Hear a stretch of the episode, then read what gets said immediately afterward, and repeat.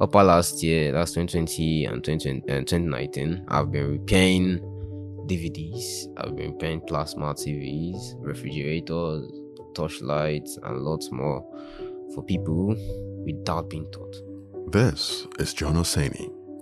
At the age of 15, he developed a passion for repairing things. The torch is, the torchlight is not working. Oh, I, I think I know what's happening. I'll use my tongue to test the battery. Oh, there's no current. It's not burning me or it's not feeling me. And I'll, I'll look for another battery, put it. It's more like just prediction. Finally, I was able to repair a lot more stuff. I repaired the refrigerators, a refrigerator and washing machine for just 200 naira, right? It was a passion his parents could not understand, but they couldn't imagine what would become of it. There was a time last year my dad was like, What have we even seen in what you are doing? What are we seeing? I was like, just calm down, calm down, wait for that time. Until the day I was, I wired, I think I wired one million or something to his account or something. he was like, wow, wait, is this how it's kind of, is this how it's kind of So is or something? you went from your your dad went from asking you what is the purpose of what you're doing, what's the use It's collecting a lot. to collecting one million naira from you. I'm. How did that make you feel? I was happy, like, I was like, oh God, I think I'm, I'm on the right path. So how exactly did John's childhood passion for repairing things transform him from a misunderstood teenager to one who now supports his family financially? This is a story of unusual passion and dedication at a very young age. It is the story of a boy from humble Nigerian beginnings who is now set to take the world by storm. Welcome to the Climb Podcast, where we tell extraordinary stories of the African youth.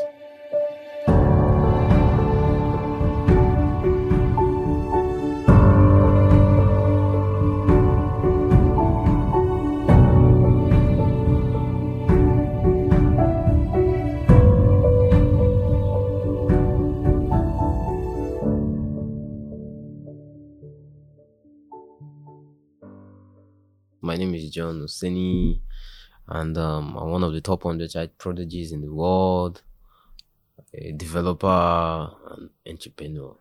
I first heard about John Oseni in 2022 when he was named by the government of the United Arab Emirates as one of the world's 100 child geniuses. Now, for a 17 year old boy from Akure, a city in southwest Nigeria, this was quite a feat, and I knew I had to hear more. So I reached out to John and he agreed to speak with me. I started by asking him about his family and how it all began. Uh, my dad is a professor. My mom was a postal manager before she retired. But um, you know, Nigeria, they are not paying them salary. Even if they are paying my dad's salary, I kind of half. I don't even think they've paid him right now, sir. But it's, when when I say we are not financially buoyant, meaning we're okay, right? But we're not okay, right? Why? Because then we used to um my parents would do anything to just make their children to be all right. Cause um then we lend money here and there, here and there, like lending of money and more. So it's it's crazy, right? Uh, when you grow in that type of house, although we had an house, we have a car, we are all right. My dad is a pastor too, so but it's just that we were not we're not very very okay. Like impressionable boys his age, John told me he wanted to be a soldier. This was because he attended a secondary school run by the military, Command Day Secondary School in Akure, and he loved seeing the uniforms of the soldiers there. But his somewhat amusing dreams of being a soldier took a turn in 2019 when some persons visited his school. when I was in command, um, I think 2020 or 2019, actually, some people came to command to come and um, showcase Arduino, hardware, programming, and everything. So that was when I became inspired. Then I went to learn more. And um, when I started learning more, that was when I started having questions. And when you start having questions like that, man, I think you are becoming a genius. When you start asking yourself questions and you're working towards seeing the results, seeing the execution, what is the what is the answer to this? John's quest for answers and his passionate interest in what these visitors to his school had to say caught their attention and he was rewarded. After the presentation in school, they kind of combined some kids together. Uh, I was, I was one of them, of the children. So they, they asked us question. Then me and the girl came first. Then they were to give us a prize. I don't know if they forgot or they didn't forget. So I went to look for them because where they were staying was not far from my house. So when I went there, they gave me two books and a bag. Right, as more like their customized brand. That's for TME education. So it was TME education that came to our school. Transfer Multisort Elektronik. But John wasn't just going to settle for two books and a bag. He wanted more, and he wasn't afraid to ask. So after then, I met him. How can I get into programming? Because I really, really wanted to go into programming, and I didn't have a laptop. My parents were like, "We are still looking for money. You are telling me you want to get a laptop. Who does that?"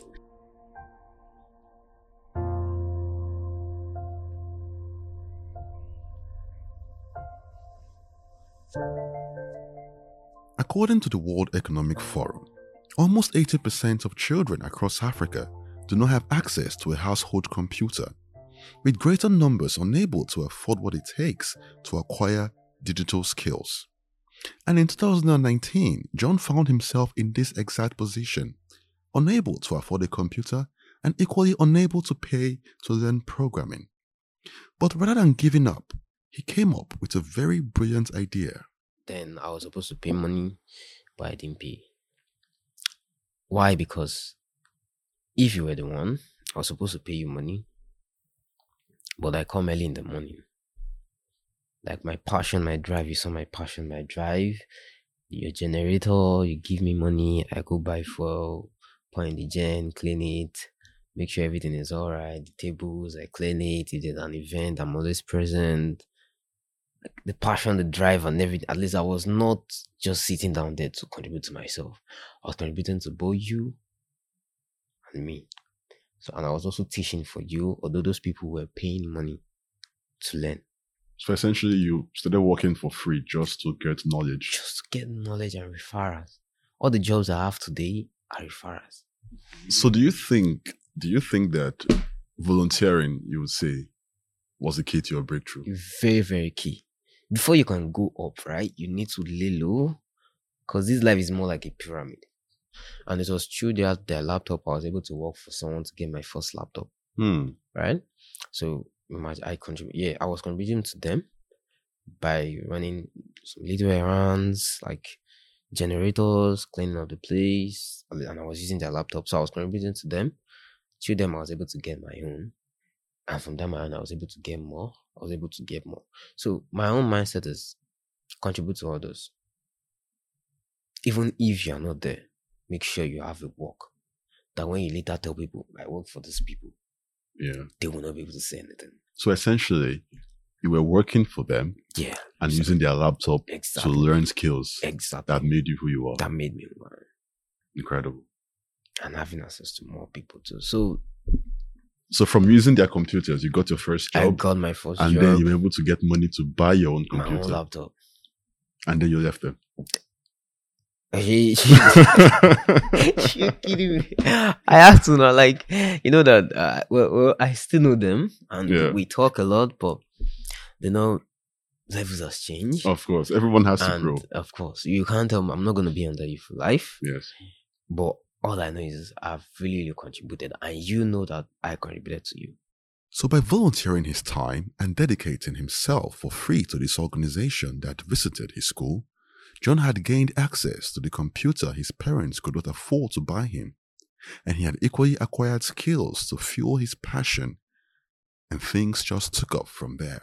From leaving them, I started working for people. There was a time I started working for over 16 to 17 startups, right? But some people were like, Shut up. You're capping. Even me said that I'm senior developer. I can't do that. Nobody can do that. So people were telling me I'm a liar. Moreover, my age, people know that people be like, he's a liar, Joe. That guy is a liar. He's just lying all over the internet. I was like, oh, okay.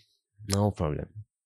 But if you check my GitHub, the organizations that I'm, that I'm, that I'm in already, you know that, oh, come on, this guy has really, really done a lot. Because I have lots of organizations on my GitHub, talking about the ones I've contributed outside. So uh, imagine working to 16 to 17 startups. So I've contributed to a lot of people that I could always come back in the future and say, you know, I work for this people, I work for this person, I work for this person. Before and now my mentality now changed to entrepreneurship. So right now I I do coding, but I don't do the most coding, right? Because I have to think of the technical aspect. Then I just get developers to work for me. If there's an issue, I review your code, so, in just two years, John had gone from being a 15 year old who had no access to a computer to now, at the age of 17, becoming a tech entrepreneur and an employer of others. But things were about to get even better. In February 2022, John was invited to Dubai to be awarded as one of the world's 100 child prodigies. Tell me about your trip to Dubai when you were um, Ah, invited to be awarded as one of oh the top God. 10 proteges in the world. I was happy. Start from the start. hey, good. How did they inform you? Did they send you an email? Did somebody reach out to you? Yes. Tell me from there. Just explain. Just tell me the whole story. I first got I first got an email. First, when I got the email. So we had to have a ceremony in Dubai. This is your visa. Your they sent me my visa. It was an e-visa. They sent me my e my visa, my travel insurance. I had the passport. I just thank God I had the passport and everything I needed, my ticket. I was like, Jesus Christ. I first went to church actually because that day we were supposed to go to church. So all the money in my pocket, I withdraw like I oh I withdraw one hundred and fifty thousand and I put it inside envelope. I just put inside envelope. so when when when and like the day I was supposed to travel, they took me to the airport. It's like Jesus Christ, Jesus Christ. People are going, people are going. Then uh, for me, so when I go to Dubai, I moved around. I trekked, I trekked up and down just to see how everything was. In the day of my award, I was, I was, I was feeling fulfilled, right? Because I told myself something, John. This, these are some people's dream that you are living. So uh, imagine one of the rulers would Dubai presented me an award. So I was like, "Oh man, John, you are blue." so it's it's it's kind of I, I really it's ah Dubai was it was fun and um and do you know if it was fulfilled. do you know who recommended you or how did they find out about I you? don't even know. I don't. I don't know at all. I won't lie to you. Most of these things are meals. People are watching. That, that's what I'm going to say. People are really, really watching. And um, you know, at the point in time when you went to Dubai, um, the Dubai government and Nigerian was um, were facing a small challenge in regards to Yeah. visa issues and Exactly. Nigerians. How did it feel like being a Nigerian going to Dubai and being given that respect, seeing what was happening on the other end? People even compared me. People were like, some courtists starts fighting. Some Nigerian, some Nigerian courtists went to Dubai to go fight. Another Nigerian is going to Dubai to go and collect award. I felt fulfilled. I felt I felt happy to be able to represent Nigeria and Africa and let people know that there are more people like me in Nigeria. Nigeria is not all about scammers because I knew people were not commenting. So we don't have it's not only Yahoo boys that are in Nigeria. We have lots of people that are making and I was happy. Why? Because I, I was able to use my story to tell the world that Nigeria is a place for geniuses. We have lots of genius geniuses there. So it's I was able and I was happy that I was able to put Nigeria on the map. Wonderful. I was very happy. I can imagine.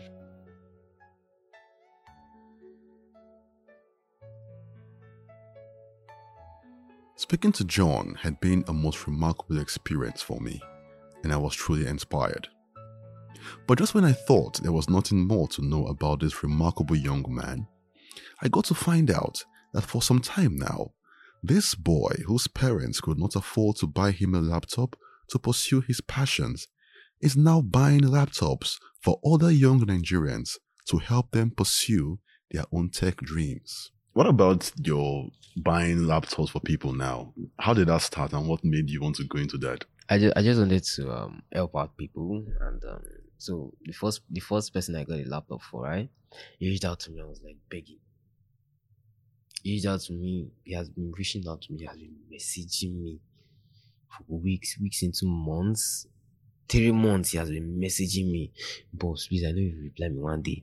Please just help me. Help me. For three months. I was like, oh damn, I think this person really, really needs me. Right? And I replied the person. And I collected his account number. I sent him 150,000 naira to get a laptop. So from there, I saw some other people. I didn't post about it. I'm not, I'm not ready to go and be posting I bought this one. No, I'm not ready for that. And I told the person not to post it. But in the future, when he's telling his story, we surely say John Oseni bought me my first laptop. right? So I told him to not post. Most of the people I bought for, I told them not to post anything about that. But when they are telling their stories, they will know that it's John Oseni that got them their pieces. Do you intend to keep doing that going I, forward? definitely. I've gotten for over 50 plus people now, and I'll still keep on getting for more. At the age of 17, John Oseni is now on the road to living his dreams. And by mentoring others and buying laptops for so many others, he's bringing along so many other young people with him. That's quite a feat for someone who hasn't even attained the age of 18. I ended our chat by asking him what he would say to many other aspiring young people like him. And I also asked him if he had any regrets so far in his young and interesting life, to which he gave me a very interesting response. I don't have regrets. The only regret I wish I started early, earlier, earlier than this. But I, I will tell people out there. How early? You are you're, Uh, you're not, I, I you're wish to 18. I wish I started early, man. I wish I started early. Well, I keep on telling people, right? Don't give up. Just keep on pushing. No matter how it's gonna break you, don't let other people pull you down. Just believe in what you believe in, and um, just keep on working and just keep on working. Just keep pushing. It's gonna work out. Trust me. It's really, really gonna work out and I'll tell them, I'll actually advise their parent, if your child want to do this, please allow them. Because if you force them into what they don't want, is the parents, the parents is going to tell on the child, but the parents are really going to feel it. So that's what I'm going to say. Just keep on grinding. Just keep on grinding. Just keep on grinding. Thank you very much, John. It's Thank been you. wonderful talking to you. It's really wonderful talking to you too. sir.